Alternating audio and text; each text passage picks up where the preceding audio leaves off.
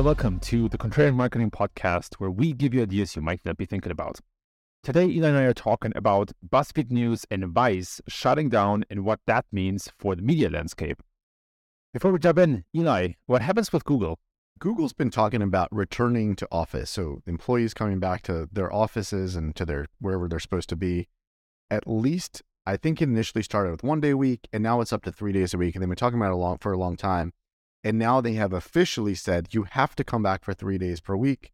I think it's Tuesday through Thursday. Neither of us are Google employees, so it's all hearsay and media say and friends say. But three days per week, or you don't have a job anymore. So this is kind of interesting. Well, first of all, I think background on this is surprisingly to many people, there is still a federal health emergency. So three and plus years after COVID started, there's a federal health emergency which ends on May 11th. So I think we'll put this out right around that time. So May 11th, COVID's finally over, and Google's and other companies are following along, and they're requiring that companies that their employees come back to the office. I am in favor of this. I think that more productivity happens in the office, but I am in favor of flexibility.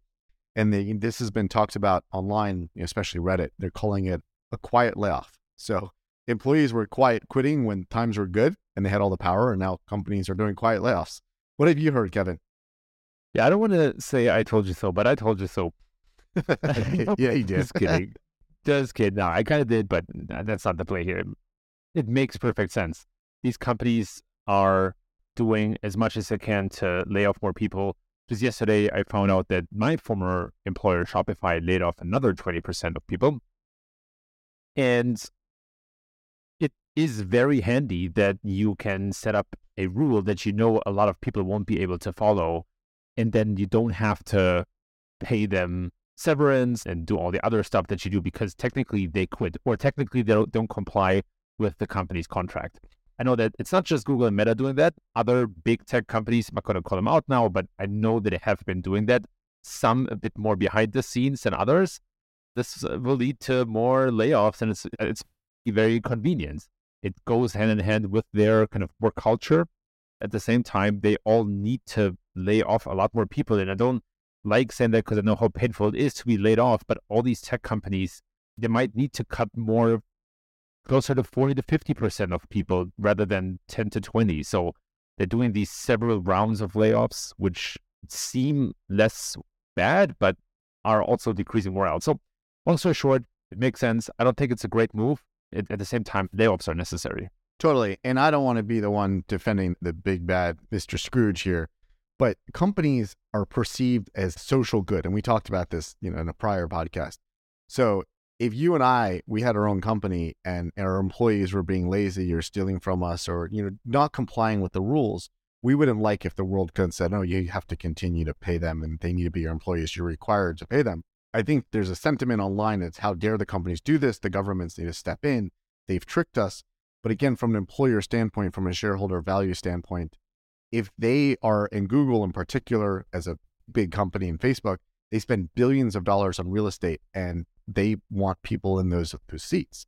Again, not to defend them too much, they are entitled to change. And I don't think when they signed offer agreements, they said, you will never have to come to our office. If they did, then they're legally bound to that, but they're not. So there's a perception that this was your job. And I know that you've been in this position, I've been in this position where you signed up for one thing and things change. You know, you get a different boss, you get a different role, you get different coworkers, and if you don't like it, you can leave. And this, I think, is a it's on a grander scale the same idea. Yes, you were led to believe that you didn't have to come to the office, but things change and you're entitled to either move closer to the office or come in on the office, come into the office, and that's what you have to do, or not get another job. I mean, I spent a long time community office and it sucked, or that's the way it is. And, you know, we get used to certain perks and they go away. I have sympathy on both sides of the aisle here. Same. There's no hard line that I can draw here. I can see it from both sides. And I wouldn't even go as far as saying that, you know, em- employees were made believe that they can work remotely forever. A lot of these companies have basically pushed their come back to office call back and back. And now we're three years, you know, after the breakout of the pandemic, and these companies are finally insisting on their word. So, but at the same time, if I was an employee, I would probably talk to my lawyer about severance. I think it's totally fine to say, look, I don't want to come back to the office. But then, kind of, I think there's a, probably a legal gray zone here. And I think these companies getting completely away without paying severance also doesn't sound right to me. So not only am I not going to give not giving legal advice here, but you get my drift. I think it should be a fair separation. A hundred percent. And I think that it's possible the companies don't know who's caught up in this. On each individual case, they may say, well, you know, given the choice, we might want you just to come and figure out how you can still be an employee. Or others, given the choice, we'd love to lay you off. We just didn't put you on a list before. So stop coming to the office so we can lay you off. So I think it, it's all individual. So speaking of layoffs, that's also the main topic of our episode today. A little bit of context. Vice, the media company owning Vice TV and Refinery 29, they used to be valued at almost $6 billion in 2017. And then recently, a couple of days ago, actually, the New York Times reported that they're preparing to file for bankruptcy. And just now today is recording this on Cinco de Mayo. Happy Cinco de Mayo, by the way, Eli. And happy Star Wars Day. That was yesterday. Very important. Actually, for yesterday, it was a more important holiday for me. In Spaceballs, they changed May the Force be with you to May the Schwartz be with you. So that was my day. uh, Spaceballs for our Gen Z listeners is a very important movie. Yeah, you have to watch it. If you if you don't watch it, you don't understand marketing, really. exactly. Uh, so anyway, 2017 uh, valued at almost uh, six billion. Now filed for bankruptcy, and it just turned out that they might have found a buyer for three to four hundred million dollars. So it's it's a lot of interesting stuff going on. If they were to sell for three to four hundred millions, that means popular big time investors like James Murdoch, the son of Rupert Murdoch, would completely lose their investment, and yet at the same time would be great for the people who work in advice. In the same vein, BuzzFeed announced that they're letting go 15% of their workforce, which is about 180 people. And they shut down their BuzzFeed News division, which won several Pulitzer Prizes, but never really monetized well. And so, obviously, the two big companies that were valued a lot of money both shut down their news division. And I want to talk a little bit about how that changes the media landscape and what we see in store for publishers, for media in general, if that means something specifically for news, which then we can learn something about from marketing. So, Eli, passing it over to you for now. So, in all the articles I read, one of the best headlines referred to this as a murder suicide pact with Facebook. I don't remember who wrote it, so we can't put it in the show notes.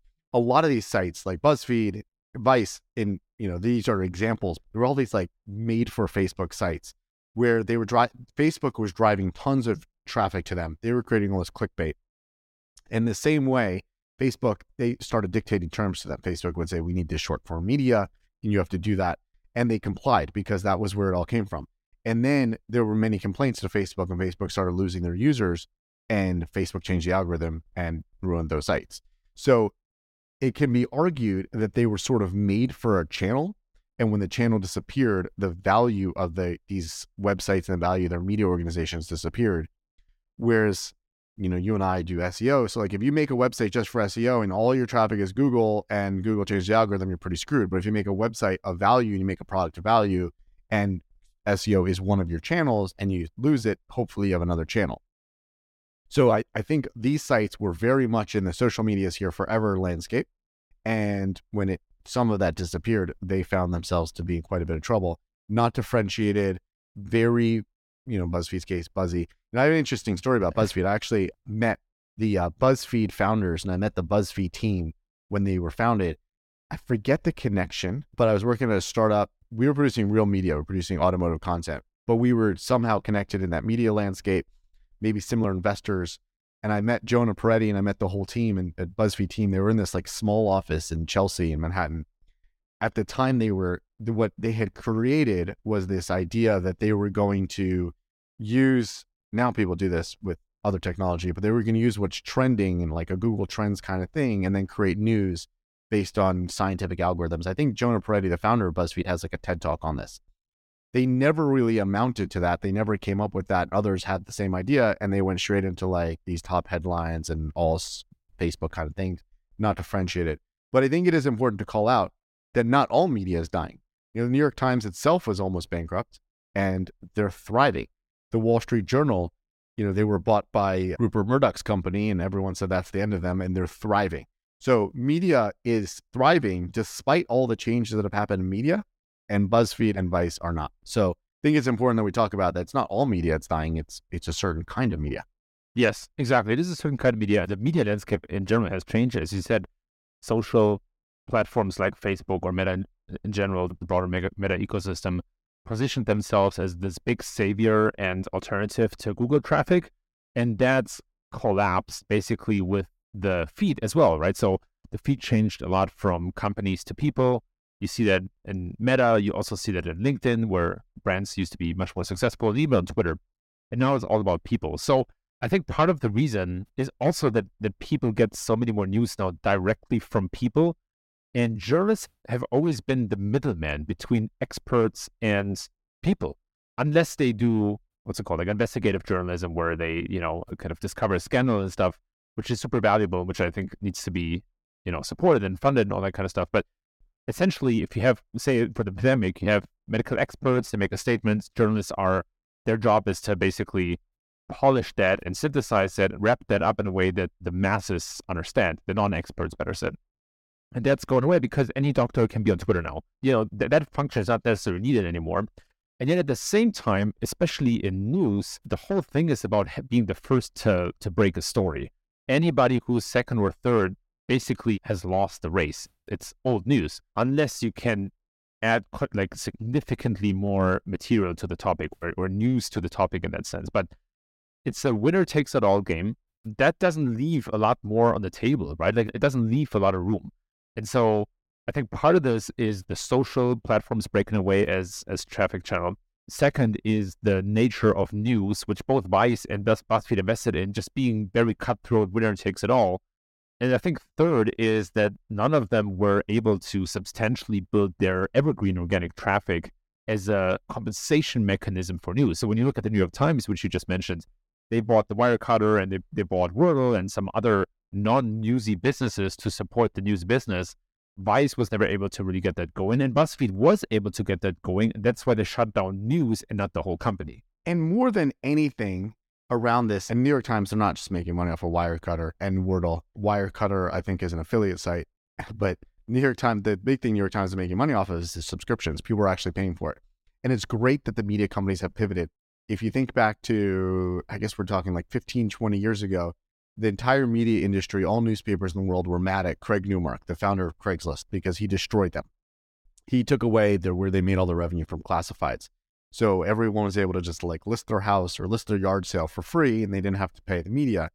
And the media, then they tried to pivot into selling subscriptions into selling more newspapers, but people didn't really need that because there was, you know, you didn't need to wait for the morning to find out what happened in the news the day before. But New York Times pivoted into really creating another media, really creating great content that people are willing to pay for and willing to subscribe to. So much so that a lot of what media does is incredibly expensive. Like there have been like fascinating reports. I forget which organization it was, but they had like someone behind the lines in Kabul after the American military left. Like that's risky and that's expensive and that employee is expensive and that whole security situation is expensive. And it's off the backs of those subscriptions. They're not, you know, funding it the way a startup funds, you know, big bets. They've survived on that. And BuzzFeed and Vice, and there's so many other sites that just don't find their space that to really create value. And the New York Times is a destination. People wake up and subscribe to it and they check out what's on there. And it's not just, oh, there's an interesting article on Google. I'll click on it because, because it's the New York Times Vice, BuzzFeed, all these other sites, they didn't create themselves as destinations. And then one other thing I'd add here is BuzzFeed could have made themselves a credible media organization. They had the right people, but they didn't do the things to enhance their credibility. So the one big one, I don't know who's familiar with this. When Trump was elected, there were a lot of people that really didn't like Trump and wanted to do anything they can to make him disappear. So there was this thing, uh, it was called the Steele dossier, where a former British intelligence agent had collected a bunch of things about Trump, and it turns out that it was Oppo research, and some of there was some really weird stuff in there. We're not we're gonna keep our podcast safe for work, but there was some really safe stuff in there. Other media referenced that the FBI was investigating something that came from British intelligence, and they didn't say what was in it. BuzzFeed was the only one that published the thing in complete. Like they published, I think it was 39 pages. They published a whole 39 pages. Mm-hmm. Google it, you know, Google Steele dossier while other media said we don't know if this is real we don't know if this we can trust this we don't know like anything we'll reference that it might exist buzzfeed was like yeah what the hell we'll publish this whole thing So it's those kinds of things that when it blows up and it's like, well, that was fake and it was Oppo research and it wasn't even real news, it blows up your credibility. So when a BuzzFeed investigative journalist might call someone and say, Hey, I'm an investigative journalist for BuzzFeed, you might be like, Well, what you said is off the record. What you told me is going to be off the record might not really be off the record. I don't know if I can trust you. And that ruins the credibility of media going forward. I think that that's a big thing there that BuzzFeed could have been a regular media organization funding themselves like regular media, but they never really built that credibility and they never really built the reason that someone would subscribe and pay. And it's not just about advertising. I really love what you call out here because there's another way in which those media companies lost credibility, and that's with exceptionally clickbaity headlines.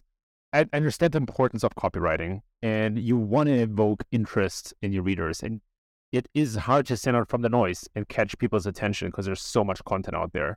But Vice started as a as a very credible, lots of meat around the bone type of journalism com- company, and then they turned into Refinery 29, where everything is you know like cancer and everything is death and war and collapse and and uh, hardcore fear mongering. I understand how media companies get addicted to that because they see their publisher revenue, their ad revenue going up, but it destroyed their credibility long term. I posted on LinkedIn about uh, Vice and, and BuzzFeed, basically, you know, s- somewhat along the lines of the talking points that we had here. The founder of the growth team at Vice, Sterling Proffer, commented on it, and we got into a really interesting conversation. And he raised a really good point, which is that part of what made the media companies struggle so real is that Facebook and Google commoditize their content. Like uh, the classic newspapers, we're talking about actual paper, not reading newspapers online. You would recognize the newspaper by their font, by their layout, by their style. And all that kind of went away when Facebook and, and Google pushed media companies to publish content in the same format. And Sterling calls out specifically AMP. And I think that's an absolutely fair point and really important to understand. Google really pushed publishers, any editorial content producer for that matter, to use AMP and commoditize content even more. I have my strong opinions about AMP. I don't think it was a good idea. They also lost a lot of, you know, analytical capabilities.